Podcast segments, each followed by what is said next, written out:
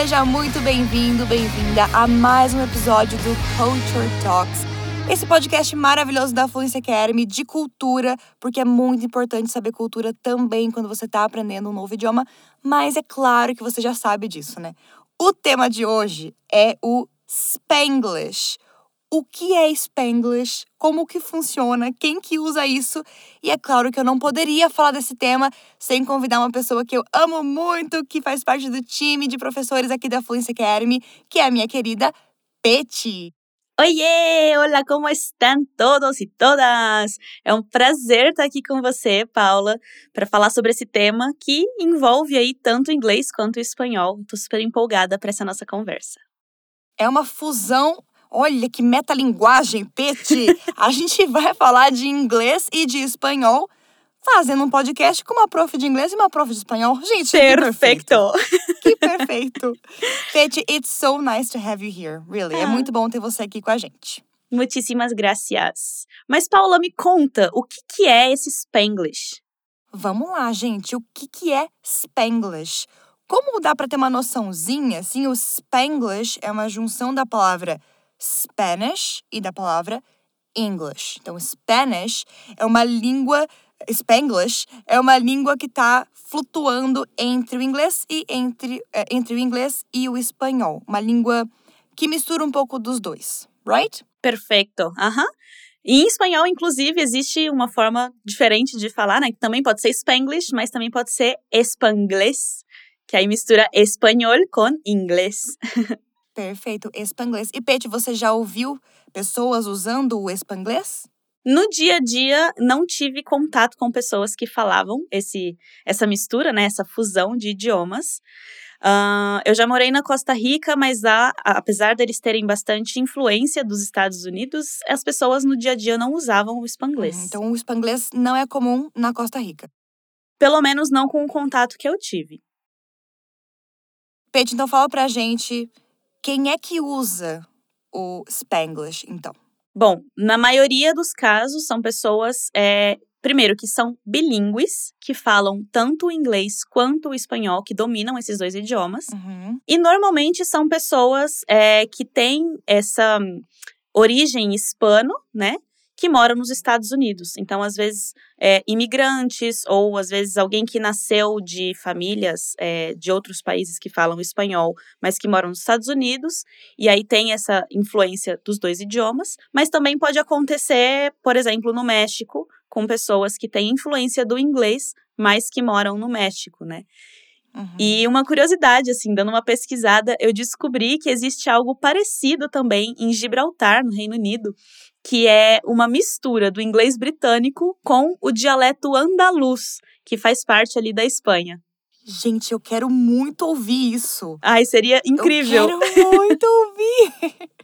Sensacional. E você falou uma palavra, Pete, que é crucial, que é pessoas bilíngues, né? Uhum. Então, mesmo que, vamos, vamos falar sobre Costa Rica, por exemplo, mesmo que tenha uma certa influência, o indivíduo que não é bilíngue, que não tem as duas línguas acontecendo ao mesmo tempo ali no cérebro, não vai usar o espanglês, né? Aham, uhum, exatamente. Porque é uma coisa que acontece de forma natural. Então, assim, se eu não domino o inglês, não tenho porquê né, não, não vai ser uma coisa natural de eu trazer palavras ou às vezes uma parte da frase em inglês na minha frase em espanhol e vice-versa, né? Se eu não domino o espanhol, não tem como eu fazer isso de uma forma natural.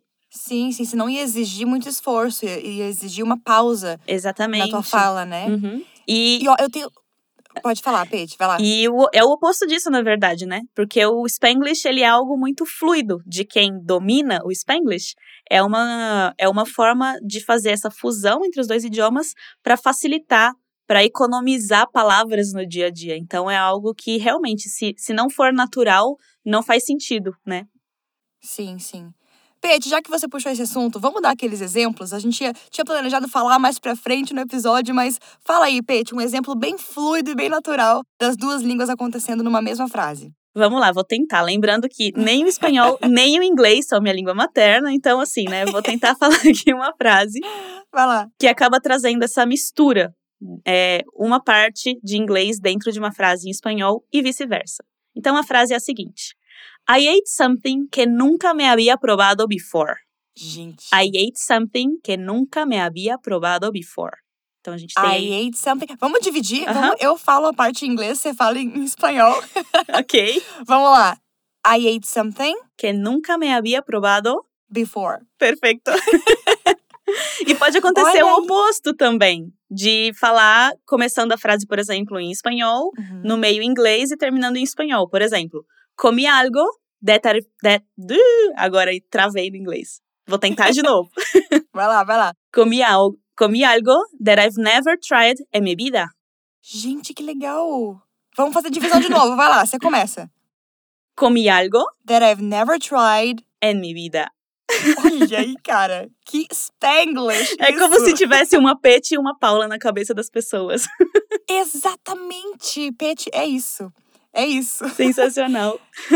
E ó, talvez, talvez tenha pessoas ouvindo esse, esse episódio pensando, eu já ouvi isso antes em algum lugar na minha vida. E talvez você esteja pensando num filme do Adam Sandler. Pete, tem um filme do Adam Sandler. Tem um que filme. passava na sessão da tarde. Que se chama. Spanglish. Se chama Spanglish. Eu nunca assisti esse filme. Você já assistiu, Pete? Eu não assisti, mas eu dei uma olhada no trailer dele esses dias e eu vi que é uma família tradicional, assim, né, dos Estados Unidos Uhum. e que tem uma babá que fala espanhol como língua materna e ela não fala inglês. Então, essa é a história aí. Um resuminho Então, aí eles- do filme. Eles têm que se comunicar com o Spanglish, então, que é uma mistura de um, mistura do outro. Provavelmente. Seria legal até assistir, é, você que tá ouvindo a gente e que se interessa pelas duas línguas, seria legal assistir para ver se não tem ali alguma referência é, dessas misturas. Eu, eu até lembrei também, Pete, de uma série que tem no Netflix Uhum. chamada Jane the Virgin. Ah, legal. Já viu essa série? Não. Sobre o que que é? Eu comecei, eu comecei a assistir, mas não engatei. Mas o Jane the Virgin, a Jane é norte-americana, mas a família dela é, vem de algum país que tem o, o espanhol como língua nativa. Uhum. E aí, quando ela conversa com a avó, com a abuela dela, Uhum. ela se comunica em espanhol e a mãe dela usa bastante esse, esse, essa mistura, esse code switching Aham. usa o português, o, o inglês e o espanhol ao mesmo tempo. Então, se você se interessa, assiste ali um episódio 2 só pra ver como que isso funciona. Que fica legal de ver Legal. um- exemplos, entre aspas, reais, assim, desse uso. Sim. Algo que me fez lembrar também de que quando você falou abuela, eu lembrei do filme Coco, que em português é Viva a Vida é uma Festa, que fala Ah, sobre sim, sim. o Dia dos Mortos, né, do México. Uhum. É uma animação que ela foi feita pela Pixar, se eu não me engano, né? Uhum. E como ela se passa no México, mas todo o filme foi produzido em inglês, digamos assim, eles colocam muitas palavras mexicanas no meio. Então, também tem alguns exemplos, né? Se vocês assistirem esse, esse filme com áudio original em inglês, vocês vão ver que algumas palavras eles usam em espanhol. A mesma coisa com o filme Encanto, que é da Colômbia. Ai, que eles- é tão legal. É muito legal. que eles falam a frase em inglês, né? Só que de vez em quando falam abuela, carinho, ou às vezes o nome das comidas, o nome dos lugares, eles falam em espanhol também. É tipo, sabe o que eu lembrei agora, Pete? Hum. É tipo aquelas novelas. Eu não vou falar de qual emissora. é tipo aquelas novelas que se passam em outro país, mas você só escuta uma palavra ou outra daquele país. Sim. Tipo, ah, a novela se passa na Índia. Aí você. É tudo em português e do nada você escuta um arebaba. Aham. É uma tentativa de misturar os dois idiomas, né? Uhum. É. Bom, e aí eu sei que existem alguns tipos diferentes, algumas formas diferentes de fazer essas misturas. Você pode falar um pouquinho sobre alguma delas?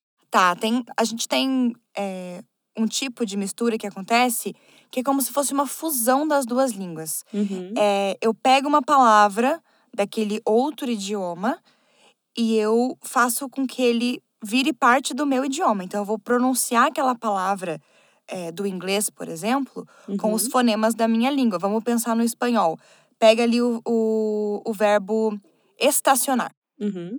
Em inglês, Estacionar. Aham. em inglês seria park, em espanhol. Estacionar. Mas quando a gente faz essa fusão do Spanglish, como que fica? Parquear. Olha aí, gente. Park, estacionar e virou Parquear. parquear. Uhum. A gen- Basicamente é pegar o park e mudar para os fonemas do espanhol. Exatamente. Acontece também com o verbo rent, que é alugar. Uhum. Que fica rentar, Rentar. que em Olha espanhol aí. seria alquilar. Olha, e fica mais fácil falar rentar, né? Aham, exatamente. Eu acho que vem também do que, que ficaria mais fácil. É, quando a né? gente Uma tem essa economia de energia na hora de se comunicar. Às vezes é a palavra, a primeira palavra que vem na cabeça, você acaba falando, né? De- independente do idioma. E acho que nessa economia também. Uhum. Eu pensei até no outro exemplo que fica legal, que é o but like. Que os falantes de inglês usam muito, but like, but like, que é o nosso. Mas tipo, mas tipo. Como é que ficaria isso no Spanglish? Pero like? Pero like, pero like. Pero like. Muito legal! Eu Mas- encontrei uma frase é, que tem muito dessa fusão, que é fui a la marqueta e parqué la troca, que seria fui al supermercado e estacioné la camioneta. Então, marqueta seria the market, Não acredito. la troca seria the truck e The parquear seria é, estacionar.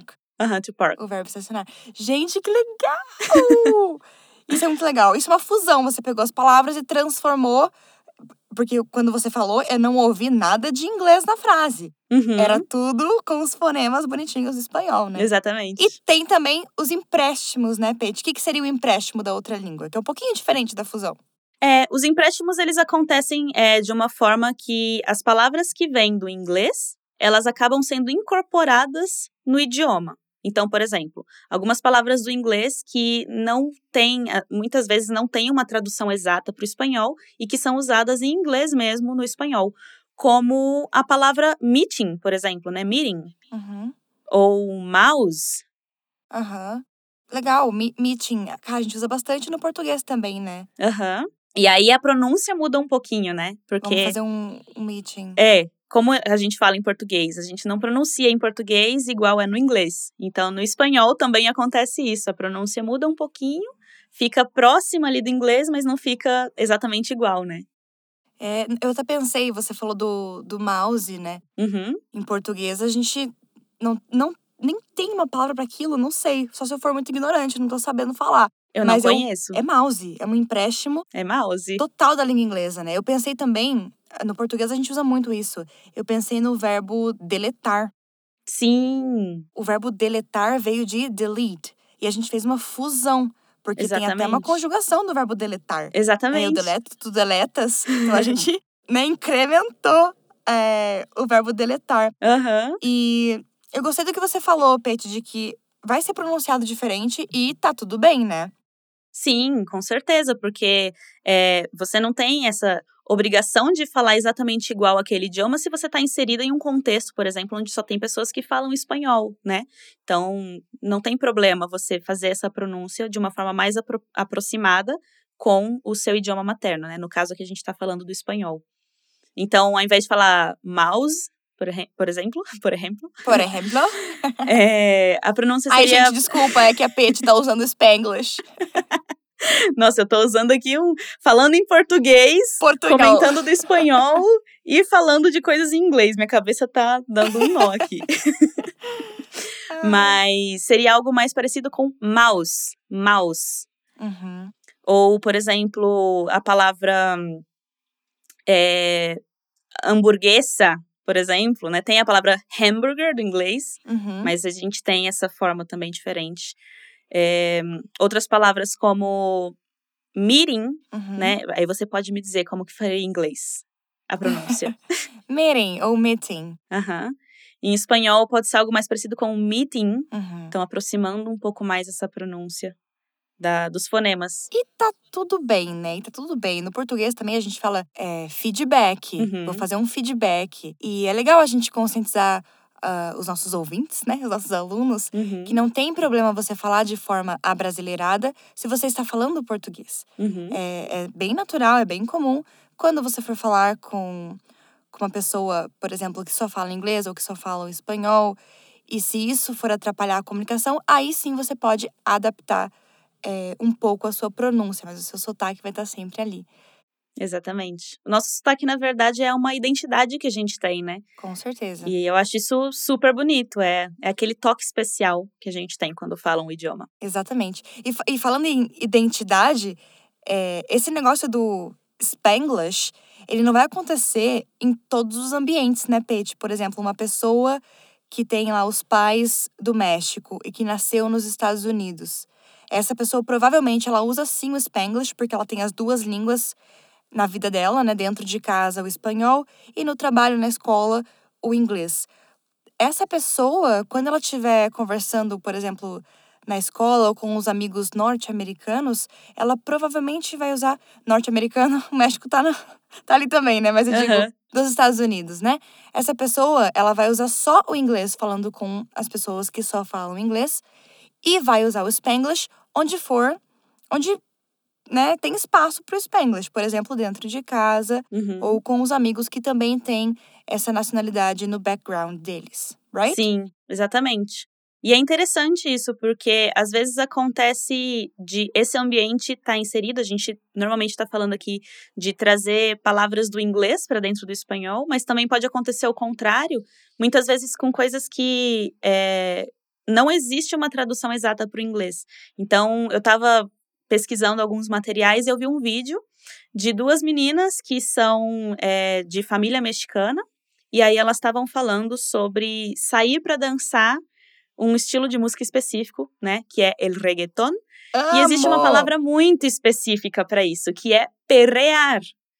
Então não existe uma tradução para o inglês para a gente falar, né, vou dançar o reggaeton.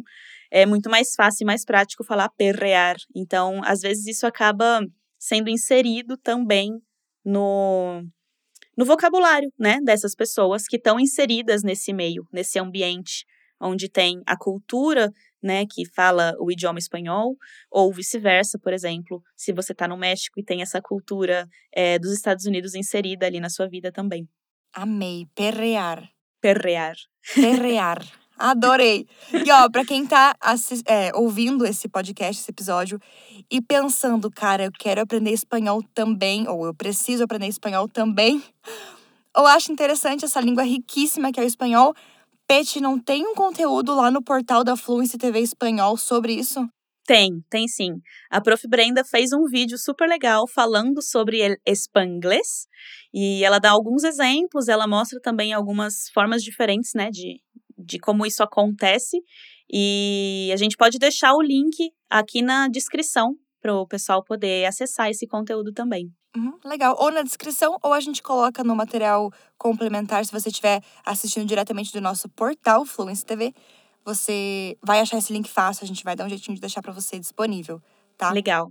E se você gosta de inglês, espanhol, alemão, francês, todos esses idiomas maravilhosos, não se esquece de se inscrever na lista de espera da Fluency Academy, que é a maior academia de fluência da América Latina e daqui a pouco do mundo, né, Pet? Com certeza. O link para você entrar na lista de espera também está por aqui, ou na descrição, ou no seu material complementar no nosso portal. E Pete, eu não conseguiria falar sobre Spanglish sem você aqui. Então, muito obrigada por fazer parte desse Culture Talks. Thank you so much. Muchas gracias. Ai, eu te lo agradezco a ti, hermosa! Foi um prazer enorme estar aqui conversando sobre isso com você. É muito gostoso falar sobre cultura. Eu acho super importante para a gente poder divulgar mais, né? Coisas que às vezes as pessoas nem sabem que existem e que estão aí ao alcance dos ouvidos, nesse caso, como é um podcast. isso aí, Pete, muito obrigada. A gente fica por aqui. Beijo para todo mundo que está ouvindo e até a próxima. Bye! Um besito!